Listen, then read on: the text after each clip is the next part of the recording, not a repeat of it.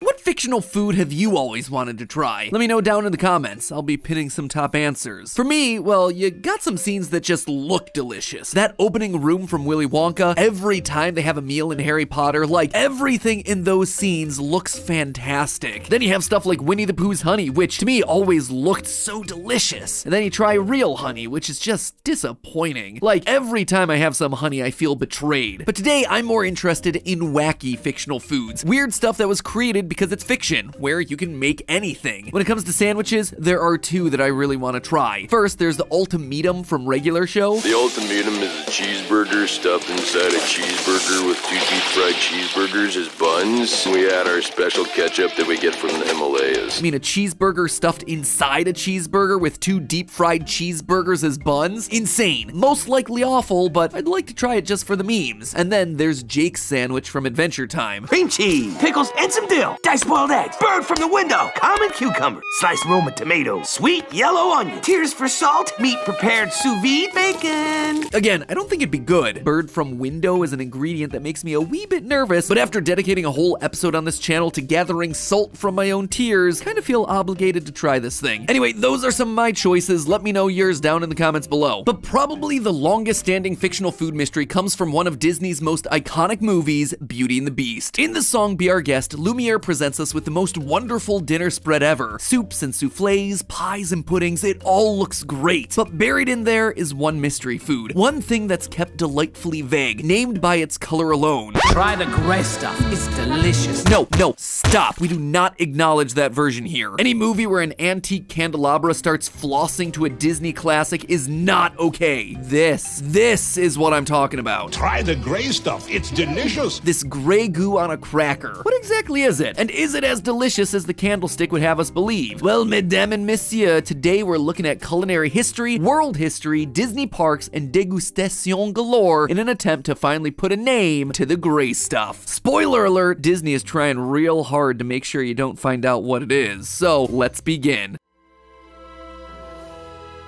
Hello, Internet! Welcome to Food Theory, the show where we think like theorists, eat and drink like theorists, push our sanities over the brink like theorists.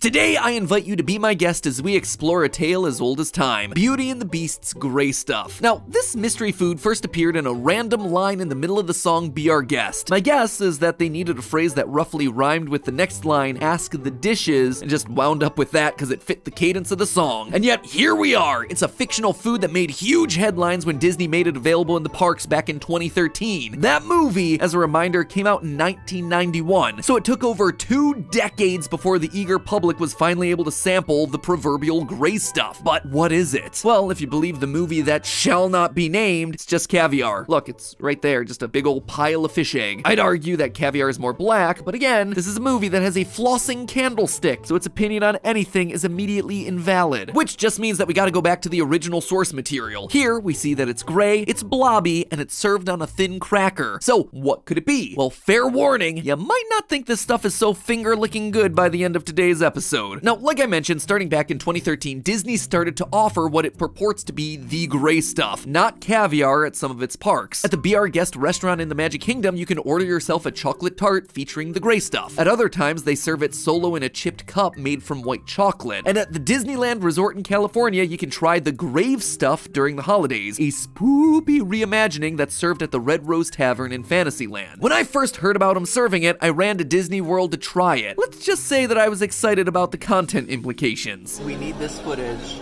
so we can write it off as a business expense, which required us to come to Disney World. for several days. So I tried it, and the results were fine. Very good. Personally, I'd already moved on to other desserts, Everyone hypes up the gray stuff.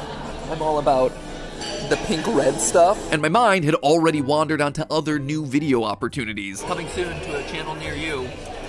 What health ramifications when you eat five dozen eggs every morning to help you get large. dealing with heart issues, No, way, way. dealing with high cholesterol. Maybe you're a barge because you're dealing with aggressive swelling. Just so much edema. So Disney would have you believe that the gray stuff is a sweet dessert, a light, finely whipped cookies and cream mousse. And while sure, these desserts are gray and gooey, they're actually nothing more than sugar-coated lies. Well, you might think this mystery's already been solved. I'm about to tell you that you know as much about the gray stuff as Gaston knows about female empowerment. My little wife massaging my feet. You see, Disney wants us to believe that the gray stuff is a lovely chocolatey mousse, but this is rewriting not only Disney history, but like actual real world history. In truth, Disney is afraid of you finding out what the gray stuff really is, which means it's my job to expose them for it. So let's set off on a quest to find out not what Disney World wants you to think the gray stuff is, but what it was actually intended to be all along. First, let me prove to you why the gray stuff could not have been a chocolate cookie mousse. To do that, we need to go back, not to 1991 when the movie came out, but even further back to when the old B&B was just a B, a book. I mean, it, it all started as a book. The story of Beauty and the Beast is based on the novel La Belle et la Bête, originally written by Gabrielle Suzanne Barbot de Villeneuve in the year 1740. If the French names and general pre-French Revolution vibes didn't clue you in, the story's set in 18th century France, likely between the years 1740 and 1789. Any later than that, and uh, let's just say the Beast would have had a lot bigger problems on his claws than finding true love. Anyways, to have ourselves a cookies and cream mousse, you need, well, cookies and cream, which means a few crucial ingredients like milk or cream, sugar, and chocolate. Historically speaking, chocolate did exist at the time of Beauty and the Beast. Records show that Anne of Austria brought it as a wedding gift for her soon to be husband, King Louis XIII, back in 1615. Also, chocolate as a wedding gift? Had I known that I could just show up to a royal wedding with a little Toblerone, I'd be all over the 18th century French course.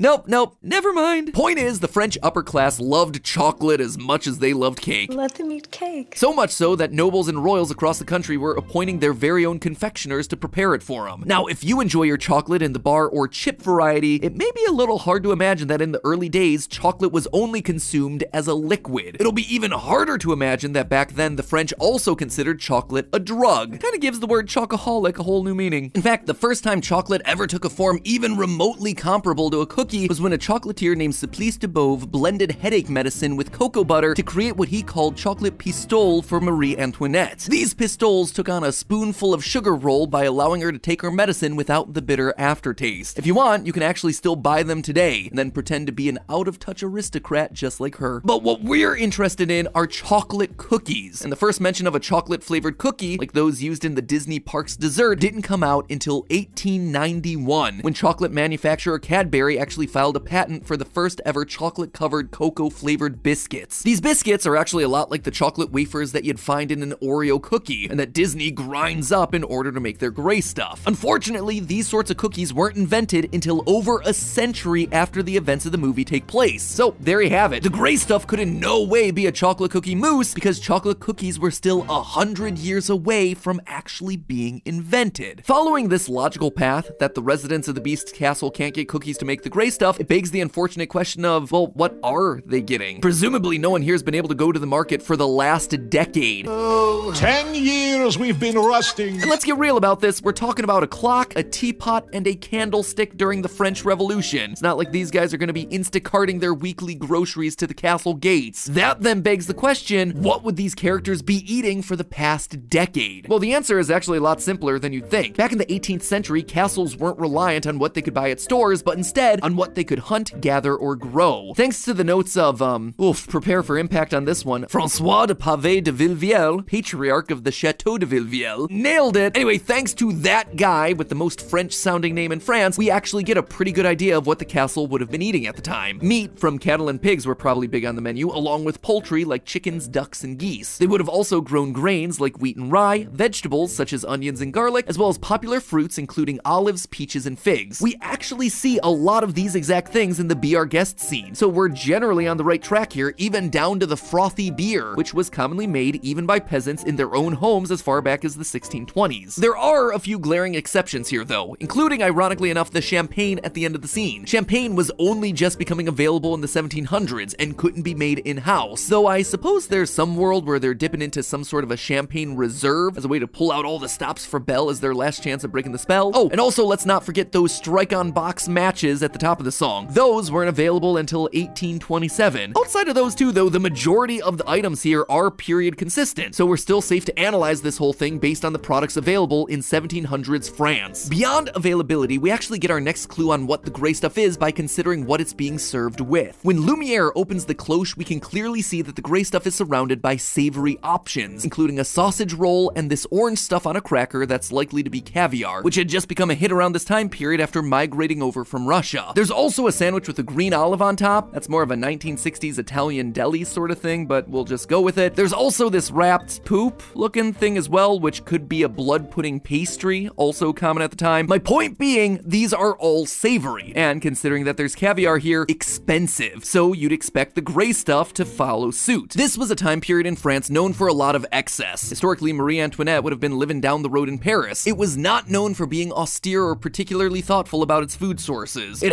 happens that exactly around the time that Beauty and the Beast takes place, 1750s to 1770s, a new food craze happened to be sweeping the French nation, and that dish was foie gras. If you've watched a lot of Food Network or have yourself a celebrity chef stand, you've probably heard of this dish before, even if you've never tried it. Foie gras is essentially fatty goose or duck liver. Yeah, the inner organs of a bird served exactly like we see it in the movie. Whipped into a gray paste, mixed with spices, and then served as a tangy pate on a cracker. Now, saying that this dish is new is a little bit of a misnomer, since you can date the history of foie gras all the way back to the ancient Egyptians. But during the Middle Ages, foie gras disappeared out of the global consciousness, like a lot of things. Its modern incarnation, though, was reintroduced at the exact place and the exact time of Beauty and the Beast. It would have been something only royalty or noble classes would have been exposed to at the time of the movie, since it was first made as a special preparation for the Marquis of Contades and later for King Louis XVI. This helps to explain why Lumiere points out this dish in particular among all the canapé on Belle's plate during the song. This is one of the biggest new food crazes of the time, and something that the Beast's royal court would have been exposed to, but peasants like Belle would never have seen. Now, while foie gras is the most likely historical candidate for the gray stuff, it's also understandable why Disney doesn't serve it, just from a practical standpoint. Foie gras, as the movie shows, is a delicacy that's typically very expensive, served in small amounts, and requires a delicate preparation. This is not gonna stand up to the hordes that have just stumbled off Space Mountain looking for a filling lunch. Disney is trying to appeal to the lowest common denominator as millions of park goers come through the gates every year. A rebrand from hoity-toity French goose liver to child-friendly cookies and cream dessert makes total sense. But there's another reason that Disney's leaned hard away from historical accuracy when marketing the gray stuff. In 1991, when this movie released, foie gras was widely considered a global delicacy available at high-end restaurants all over the world. Since the movie's come out, though, the public image of foie gras has taken quite the tumble. The issue is that in order to make high-quality foie gras, you need extremely large, fatty goose liver. As many of us know from seeing late-night infomercials about the dangers of belly fat, you may be able to guess that to get a liver with a ton of fat in it, you need to treat your body pretty badly. And in the case of the geese used to make foie gras, they need an incredibly unhealthy lifestyle to achieve the size and fat level of liver used in this dish. In order to qualify as foie gras, a duck's liver would have to weigh between 450 and 600 grams. A goose liver would have to weigh in between 650 and 800 grams. For reference, a normal duck liver weighs 50 grams. A normal goose liver weighs 60 to 70. They are expected to swell to almost 10 times their normal size. To do that, the birds undergo gavage, which is a force-feeding method made to enlarge their livers. Now, ducks and geese are known to overeat seasonally in order to store fat for winter, which is originally how ancient cultures discovered these fatty livers in the first place. But the extent to which these birds are made unhealthy year-round is extreme. In this day and age, the practice of gavage is considered so barbaric that foie gras is actually banned in many countries, like more countries than Mrs. Potts has children in that cupboard. So, with the global view of foie gras having shifted so drastically in the last few decades, Disney suddenly has a much more political reason to try and give that gray stuff a sweet makeover. The one food that the movie actively pushes on the main character, and that the main character has a positive reaction to, is now widely associated with global violations on animal rights. In fact, the historical and political context of foie gras may also help explain why Disney chose to release the gray stuff in Disney parks in 2013, even though the movie had been out since 1991. I mean, they had all that time in between, why were they waiting? Well, in the intervening time between the release of the movie, more and more countries kept coming out with rulings against the production of foie gras and the force feeding of animals. California, home of Disneyland, passed a ban on foie gras in 2004 as one of the earliest regions to do so. That ruling, however, was contested for several years until a final ruling upheld the ban in 2012, putting it into full effect. Huh, and once you know it, the foie gras ban happened less than one year before the premiere of the new gray stuff in Disney parks and its wide availability in 2013. 2012 was also a landmark year for foie gras in Europe, where the leaders of 12 nations, including the leader of France's Green Party, demanded legislation to end the production of the dish. Huh, and would you look at that? All these foie gras bans happened less than one year before the premiere of Disney's new gray stuff in the parks and its wide availability, which happened in 2013. Again, this could be a coincidence, but if I'm Disney and I have some of my most beloved characters actively endorsing a product that's synonymous with animal abuse, I'm gonna try and head that one off at the pass. And what better way to avoid facing up to animal rights allegations than to create a distracting and highly marketable dessert for nostalgic 90s Disney fans? Just cookies and cream here, guys. No force fed geese in this direction. And that, my friends, is why Disney doesn't want you to know the truth about its most famous food. It's because people wouldn't like it. And I'm not just talking about the flavor. But hey, that's just a theory. A food theory. Bon appetit.